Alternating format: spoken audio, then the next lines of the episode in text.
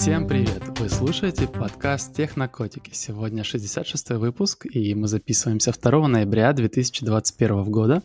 А у нас в студии я, Жора, Дима и наш специальный гость Ирина Залеская, врач ЛОР. Привет, ребят!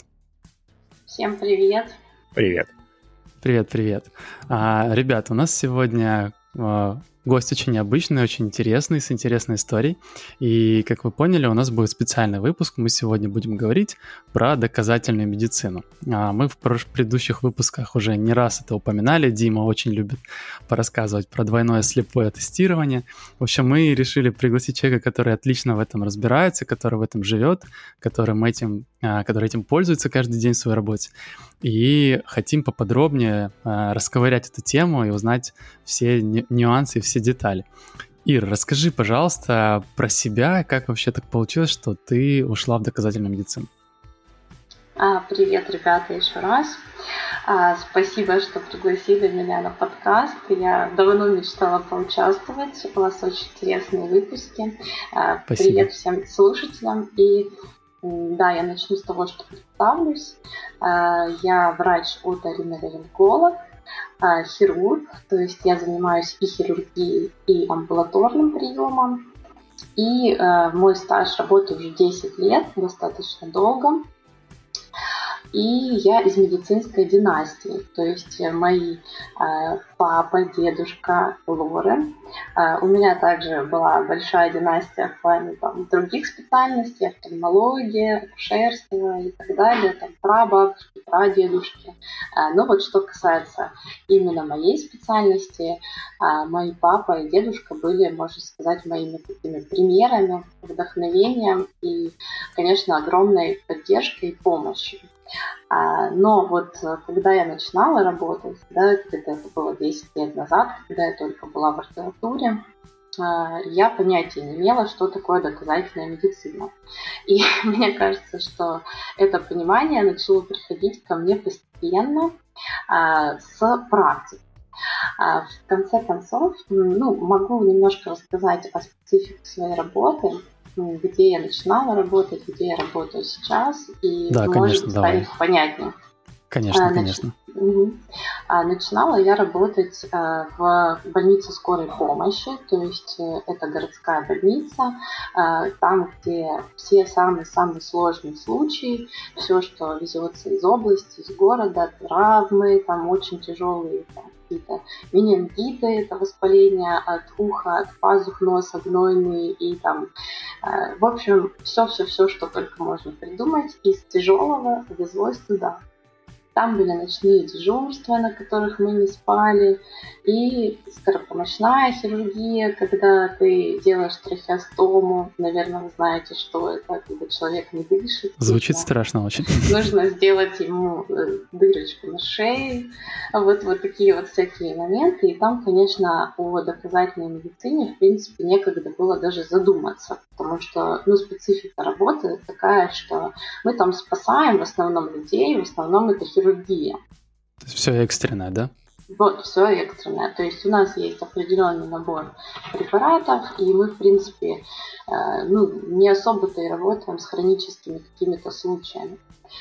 А потом я захотела чего-то более спокойного, планового и э, ушла в амбулаторный прием, также в хирургию на плановую, ну и совмещала это с дежурствами ночными немножко еще, а, но уже я м, совершенно с другой стороны посмотрела на прием на какие-то другие заболевания, которые никогда раньше не встречала в принципе.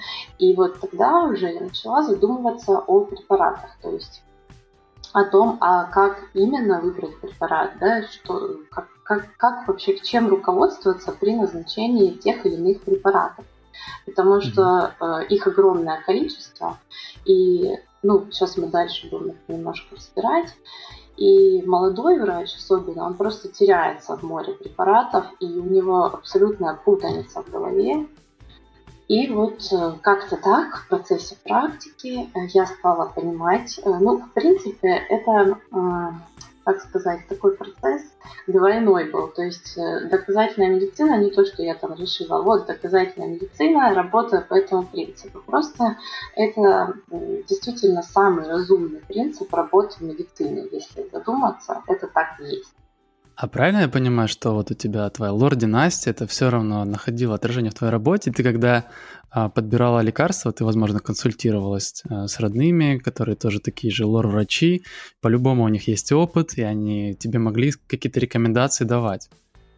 Конечно, конечно, абсолютно. И тут э, даже не то, что мои родственники, а просто абсолютно любые врачи, которых ты видишь вначале более опытные, чем ты, начинаешь копировать что-то у них воспринимать и думаешь, что ну вот это правильно, значит надо так-то и так-то, и ты не задумываешься, ну не критически поначалу мыслишь, потому что, а, ну я же говорю, ты молодой врач и есть огромный опыт, который давит на тебя сверху. И, в принципе, в медицине вот это понятие опыт, оно очень ну, такое многозначительное, и до сих пор почему сейчас не все врачи, далеко не все, за доказательную медицину, потому что на них давит их опыт, опыт там, других поколений, и они просто не способны критически как-то воспринять информацию, чтобы, допустим, отсеять да, тот или иной препарат. Слушай, а вот в ходе образования как-то не педалируется эта тема, не, не насаждается, мол, смотрите, вот это доказательное, это нет, вот тут была статистика. Просто рассказывают, как, как надо, но не объясняют, почему так решили. А, нет, вообще вопрос хороший, но действительно ничего не объясняют. То есть сейчас открою страшный секрет, но вот ординаторы, которые э, попадают в стационар, они пришли из э, мединститута, они ничего не понимают, то есть нам ничего не объясняют, мы просто, в принципе, начинаем эти знания искать сами. То есть мы работаем с врачами, мы что-то читаем, мы что-то смотрим, мы что-то воспринимаем, и никто тебе не объяснит, что это правильно, а это неправильно. То есть таких, в принципе, занятий даже нет. Поэтому мы сделали недавно с коллегой а, группу для молодых докторов, для молодых врачей, телеграм-канал и чат, где мы разбираем препараты, где мы разбираем разные случаи, а, чтобы молодые доктора не повторяли ошибок наших, чтобы они быстрее а, вот эту всю волну доказательной медицины понимали улавливали, и мы им помогаем. Это очень круто. Ребят, если вам интересно, если хотите вступить. Я думаю, здесь даже вопрос не должен стоять, вообще надо вступать. А мы в конце прикрепим все ссылочки на все контакты, на все каналы э, Ирины. И, пожалуйста, смотрите и заходите, э, подключайтесь. Такой контент на вес золота. Спасибо. На самом деле приятно учить людей, которые хотят чему-то научиться. И ну, мы там не глобально учим, мы просто подсказываем. Потому что mm-hmm. действительно в России есть огромная путаница с препаратами, потому что фарм-индустрия это бизнес. И это огромный бизнес. И можно ну, очень легко запутаться э, в этом всем, если постоянно не читать, не обновлять свои знания, не читать исследования, международные в том числе. А, вот, и поэтому действительно, особенно тем, кто только что начинает учиться, очень сложно. Угу. Ирин, подскажи, пожалуйста, правильно ли я понимаю, что э, есть как бы такие два столпа сейчас а, разделение на две части. С одной стороны, это такая традиционная медицина, построенная на опыте, и вторая альтернатива — это доказательная медицина. А, ну, смотри, не совсем так. То есть угу. есть, э, есть, наверное, даже три медицины. Первая это доказательная, вторая это альтернативная медицина, которая совсем не медицина, скажем так. Угу. И третье это вот э, что-то нечто среднее, то, что построено на опыте, то есть это в принципе научный подход, но он э, как бы не настолько доказательный, да, то есть недостаточный уровень доказательств. А вот, вот так. А альтернативная медицина, ну вы знаете, что это. Это mm-hmm. там, гомеопатия, остеопатия, пиявки, массажи и так далее и тому подобное. То есть это тоже сейчас очень все популярно. Альтернативная медицина, в принципе, она конкурирует с научной медициной. А вот, а доказательно это просто как бы хороший уровень научной медицины. Вот так для меня. Чем, а, какие ключевые отличия именно доказательного подхода? Угу.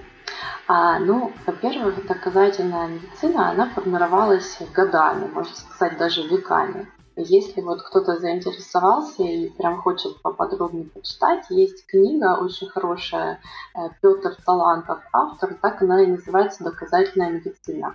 Там рассказывается прямо вот путь медицины от э, какого-то магического подхода э, до уже экспериментального, и как все эксперименты развивались, и как менялся уровень доказательств.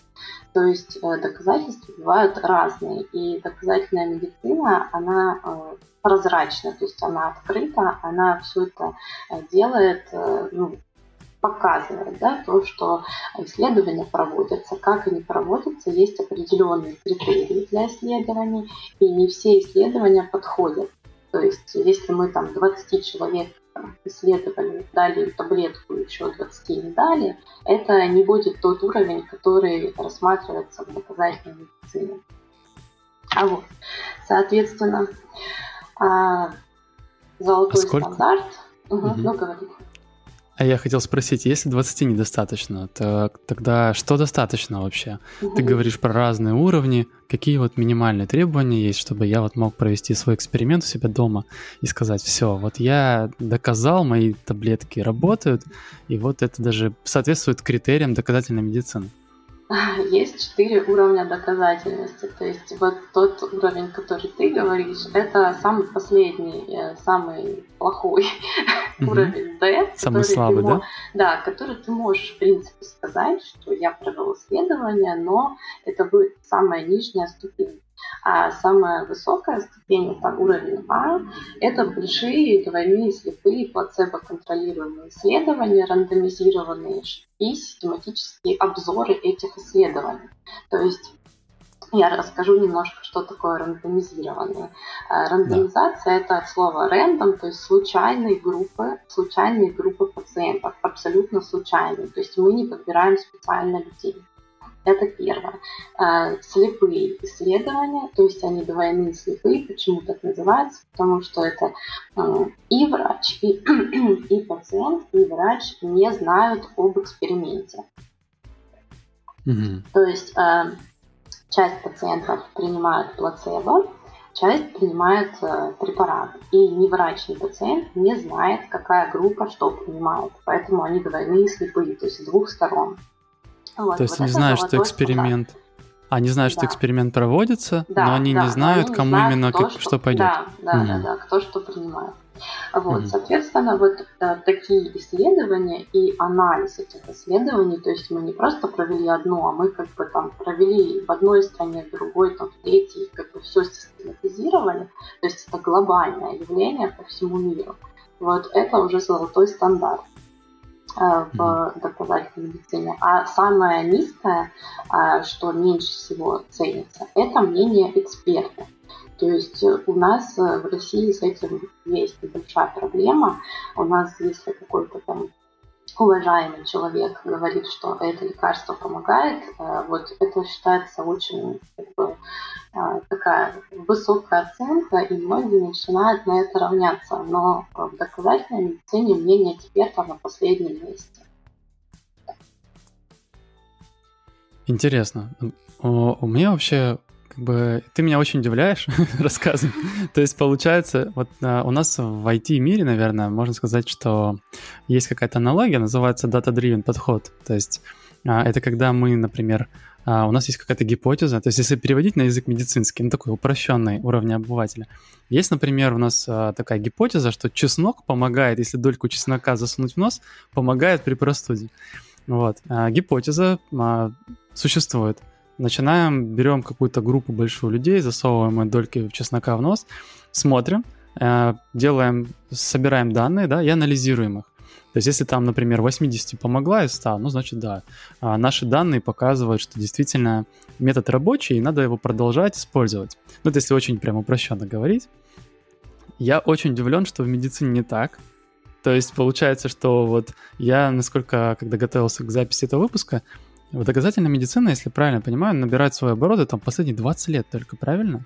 Да, да, да, абсолютно. То есть это такое точно. новое направление, да. а до этого все это на чем это базировалось? То есть, а вот наши предки древние, там э, люди, которые там пытались поедать листья кустов, смотрели на результат, это не считается доказательным? Ты не что же как-то опирались на какие-то, а, не знаю, пробы?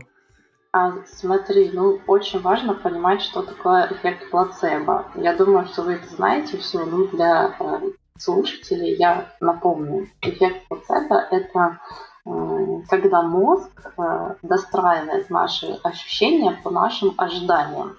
То есть это сто процентов доказанный феномен, он работает. И э, когда мы там, принимаем пустую таблетку, в которой нет ничего, нам становится лучше. Это сто процентов. Но просто вопрос как бы в сравнении плацебо с препаратом. Вот, поэтому, когда раньше доктор приходил и просто поговорить с пациентом, ему становится лучше. Это тоже эффект плацебо. И действительно лучше становится.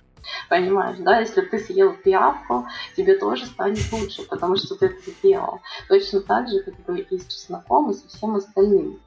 Ну, то есть я не говорю, что все, все, все, все лекарства, которые были 20 лет назад, они не работают. Просто э, была другая система оценки.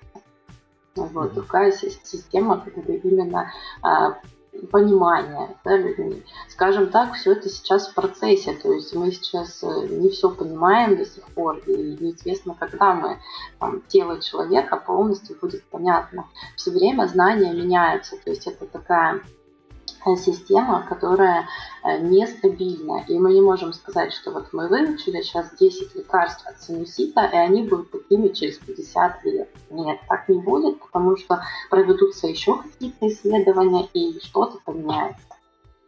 Вот. Угу.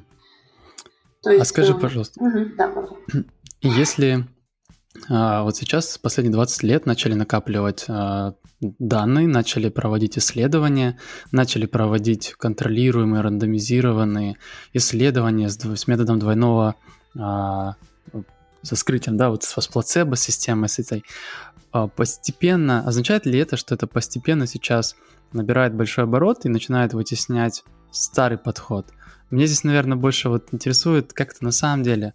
Нет ли такого жесткого противодействия внутри групп врачей? Вообще, куда мы движемся с точки зрения доказательной медицины и э, традиционной? А, ну, на самом деле, с точки зрения молодежи, вот если мы будем говорить про молодых врачей, то, конечно, тенденция в сторону доказательной медицины есть. То есть, если открыть там тот же Инстаграм и посмотреть на молодых э, специалистов, там в основном все с подходом доказательной медицины. Но если мы будем брать в целом а, там, поколение, которым сейчас там, около 40-50 лет, далеко не все готовы рассматривать э, вот, медицину как доказательную медицину, просто абстрагироваться от того, что мы знали, потому что ну, просто тяжело перестраиваться. А вот, и врач должен ну, иметь, допустим, смелость сказать, что пять лет назад я назначал препарат, а сейчас я говорю, что он не нужен. Это тоже тяжело. То есть э, есть такое да, ощущение, что тебе нужно отказаться от своих слов. Вот. Mm-hmm. Доказательной медицине так. То есть нет ничего стабильного, нужно постоянно читать, постоянно изучать, э, знания меняются, и ты должен как бы быть в этой струе. То есть невозможно просто что-то выучить. А я вот То хотел бы еще одну вещь, а, сори, одну вещь узнать. В Америке это чуть-чуть больше видно, и, наверное, тут чуть-чуть раньше началось. А, здесь FDA, организация, которая отвечает за еду и лекарства, она имеет очень большой вес э, и в обществе, и, ну, и среди врачей конкретно. И, в принципе, ничего, кроме доказательной медицины, она в последнее время не принимает. Если видели, был огромный прямо скандал этим летом, когда а, приняли по ускоренной процедуре лекарства от аль- Альцгеймера. А, то есть ускоренная это такая, когда не, не дошли они, в общем, до конца всех испытаний, но все равно решили принять. И такой огромный был скандал именно со стороны врачей поднялся, э, что это ну, неприемлемо так делать, и, мол, FDA не, не выполняет свои а, функции. А в России вот есть такая организация, которая имела бы, во-первых, такой же авторитет, а во-вторых, за которой бы также врачи следили? Или это у нас еще пока только формируется? А у нас этого еще пока нет, то есть вот так, чтобы это была именно организация. И более того, в России есть э, небольшая, может быть, большая проблема с тем, что э, критерии исследований у нас гораздо мягче. То есть если мы возьмем э, исследования в США и в Евросоюзе, они будут более жесткие, то есть требования к ним будут более жесткие. В России требования другие, то есть так появляются, допустим, препараты, которые э, не зарегистрированы, неэффективны там, в Америке и эффективны и признаны в стандартах у нас. То есть таких препаратов немного, но они есть. Ира, вот это как раз вопрос и тема, которую я хотел тоже проговорить с тобой. А, я на просторах интернета часто встречаю какие-то дискуссии, споры на эту тему, и очень часто аргументом, таким, ну, на, на самом деле, звучащим достаточно логично, является следующий аргумент у компании для того, чтобы провести массивные какие-то масштабные исследования, просто недостаточно финансов, на это нужны огромные средства, и в России у нас там инвесторы не готовы столько там вкладывать денег на эти исследования.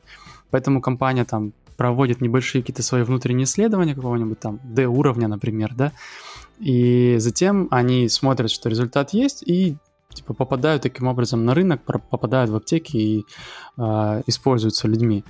А, насколько это действительно правда? Не видишь ли ты тут проблемы, что введя такие ограничения, как вот, например, в Штатах, э, там же, ну, огромная индустрия, она совершенно другая, она совершенно другая по финансированию, по объемам средств, которые в ней. Не может ли быть такого, что мы таким образом там загубим действительно какое-то сообщество да, производителей, которые ну, не, не могут себе финансово позволить, и мы таким образом потеряем действительно хорошее лекарство на рынке? А, я поняла вопрос, э, но он э, такой большой, объемный, и его можно mm-hmm. несколько под вопросы разбить. Mm-hmm. Первый, первый вопрос – это как раз обратная сторона доказательной медицины. Э, то, что есть препараты, допустим, которые были в Советском Союзе, которые никто уже не будет проверять, да, скажем так. То есть это там старые добрые какие-то средства за 20 рублей, которые, конечно же, не будут Зеленка. тестироваться, ну, ну, типа того там, йодинол, которые не будут тестироваться ни в России, ни в Европе, нигде. И они действительно работают. То есть есть у меня там несколько средств из недоказательной медицины, которые все равно я применяю. А вот, но а, если мы говорим, допустим, о каких-то современных препаратах, ну, возьмем, к примеру, противовирусные, которые, а, если бы работали, то и в Америке, и в Европе бы тоже работали. То есть, почему они работают только в России? Тут как бы немножко другая ситуация. А вот. И обратная сторона, ну да, если мы будем брать какие-то маленькие производства, вот совсем какие-то на уровне разработок, может быть и есть такая точка зрения, что э, недостаточно финансирования, ну такая же, допустим, проблема с испытаниями на беременных, то есть просто не проводятся испытания. А вот. Но в целом, когда мы берем большие фармкомпании, а у нас в России они тоже большие, там нет проблем с финансированием, чтобы проводить нормальные испытания. А вот. А, ну, у доказательной медицины есть еще а, такой минус. А, она как бы обобщает все, но нет индивидуального подхода к пациенту, то есть э, слишком, слишком все глобально. А вот многие врачи еще видят в этом проблему, то есть э, все-таки а, мало индивидуальных особенностей, больше это систематические обзоры, а, но нет э, восприятия пациента как единицы. Вот такая проблема тоже есть. А почему это важно? Ну, потому что мы все уникальны, наши организмы отличаются друг от друга, и мы еще очень многого все равно о себе не знаем. Вот, например, сейчас развивается медицинская генетика. Э, возможно, тоже слышали, это очень прогрессивное направление, то есть э, она будет развиваться, и в чем суть? Э, в том, что чтобы на основании да, генетического исследования подбирать э, терапию для конкретного человека. То есть э, один человек может быть восприимчив к этому препарату, другой нет. И проведя какую-то генетическую, да, там, скрининг, какой-то, мы можем это понять. Вот, mm-hmm. вот, вот такие моменты нам еще нужно совершенствовать. Очень круто. А если вот вернуться к теме э, создания вот этой организации, о которой говорил Дима, то есть аналог FDA, э, а, в России ты видишь какие-то предпосылки к появлению этого? Это Или сложно сказать? вопрос. Ну, я же говорю, что тут э, бизнес, все бизнес. И многие фармкомпании просто от этого будут в огромном убытке. Поэтому не знаю. А скажи еще тогда, вот эти вот исследования, например, мы провели там двойное слепое исследование, результаты же публикуются, и они же где-то доступны, и я уверен, что в интернете любой желающий может зайти посмотреть. Это так? Да, конечно. То есть вот как раз с чего началось мое э, изучение э, доказательности всего этого, это с чтения публикаций именно международных базах данных. Э, такие есть прямо в открытом доступе, есть э, платные сайты, на которых очень легко искать. Вот сейчас многие молодые доктора ими пользуются. То есть там это все можно почитать, но где-то это будет дольше, то есть нужно искать, где-то это будет быстрее но все это будет на английском, и нужно ну, именно задаться целью найти какой-то препарат, какое-то исследование по какой-то патологии, и все это будет в доступе. Угу. А Я тут добавлю чуть-чуть, слушай, а, про обратную сторону, но уже вот с, с американской стороны. Тут очень сильно видно влияние крупных таких гигантов, прямо публикационных, а, через которые все стараются подавать свои работы, потому что именно там они больше всего получат э, как бы э, видимости. Но, к сожалению, вот во всех этих изданиях как раз все платное мы уже ссылались на ресурс, который называется SciHub, который нельзя рекламировать в Америке, потому что он здесь запрещен, потому что он, по сути, берет все эти исследования и выкладывает их для тех э, ученых, исследователей и докторов, э, которые не готовы за это платить деньги, но хотели бы узнать результаты. Да, То, что Дима сказал, не является рекламой. Да. А, а, а если э, возможность, например, находить э, какие-то отрицательные результаты. То есть отрицательные результаты тоже публикуются. Если, например, возьму там какое-нибудь российское противовирусное лекарство и поищу, там вдруг кто-то взял и провел исследование, выяснил, что оно не работает, и такое публиковал. Или это только положительная база данных есть от лекарств, которые ну, действительно работают? В основном это положительная база, но просто если вы вводите препарат, да, и там ничего по нему нет, значит э, нет положительной базы. То есть если мы смотрим, что последняя публикация там по нему была в 80-м году, значит он не работает. Вот, то есть вот так, в принципе, все и проверяется. Ир, последний вопрос от меня будет. Смотри, вот у меня бабушка живет далеко-далеко от цивилизованного мира в деревне, там у них врачей нет, одни медсестры назначают там по старинке. Я человек, который очень далек от медицины, мне все это сложно. Я могу как-то сам а, зайти, посмотреть эту базу, вбить это лекарство и понять, что оно все-таки принадлежит группе проверенных, исследованных, либо нет. А, ну, вопрос а, сложный. Можешь, если ты что-то понимаешь в этом, если нет, то можешь запутаться. А вообще, в принципе, есть э, стандарты, есть российские стандарты, они часто даже, в принципе, совпадают с международными. Ну, то есть там может быть даже правильная информация, и может быть прямо все хорошо по какому-то заболеванию, да, то есть можно э, вбить там стандарты лечения синуситов, и выпадают клинические рекомендации, то есть там написаны будут все препараты, которые нужны, которые не нужны. А, вот, но не по всем заболеваниям есть такие стандарты, к сожалению, и не всегда они совпадают вот, прям точно с международными, но сейчас есть положительная тенденция. Вот в российской медицине стандарты приводятся так более-менее уже к международному общему знаменателю. Mm. Поэтому можно попробовать так. Можно, конечно, пробовать искать там в специальных приложениях, но я думаю, что для обычного человека это будет сложно, сложновато. В общем, если вы слушаете подкаст, самым правильным решением будет взять рецепт бабушки, прийти к Ире и попросить э, проверить все это и сказать, хорошее решение или нет. Да, это правда. Ну, на самом деле сейчас э, а, молодые люди очень достаточно подкованы в медицине, то есть все хотят разбираться, что это означает, все хотят все знать. Нет такого, что вот мы назначили и мы пошли лечиться. Нет. А, доктор должен рассказывать, почему он назначил тот или иной препарат, то есть обосновывать. И молодежь сейчас достаточно грамотная, поэтому все самообучаются, читают ресурсы, и поэтому даже многие люди, которые не имеют медицинского образования, они уже понимают э, как бы, назначение врача логичный, скажем так, или не очень. А, ну, я думаю, это может привести да, к обратным последствиям. Я тут недавно что-то ночью залипал на Википедии и нашел статью, называется «Киберхондрия».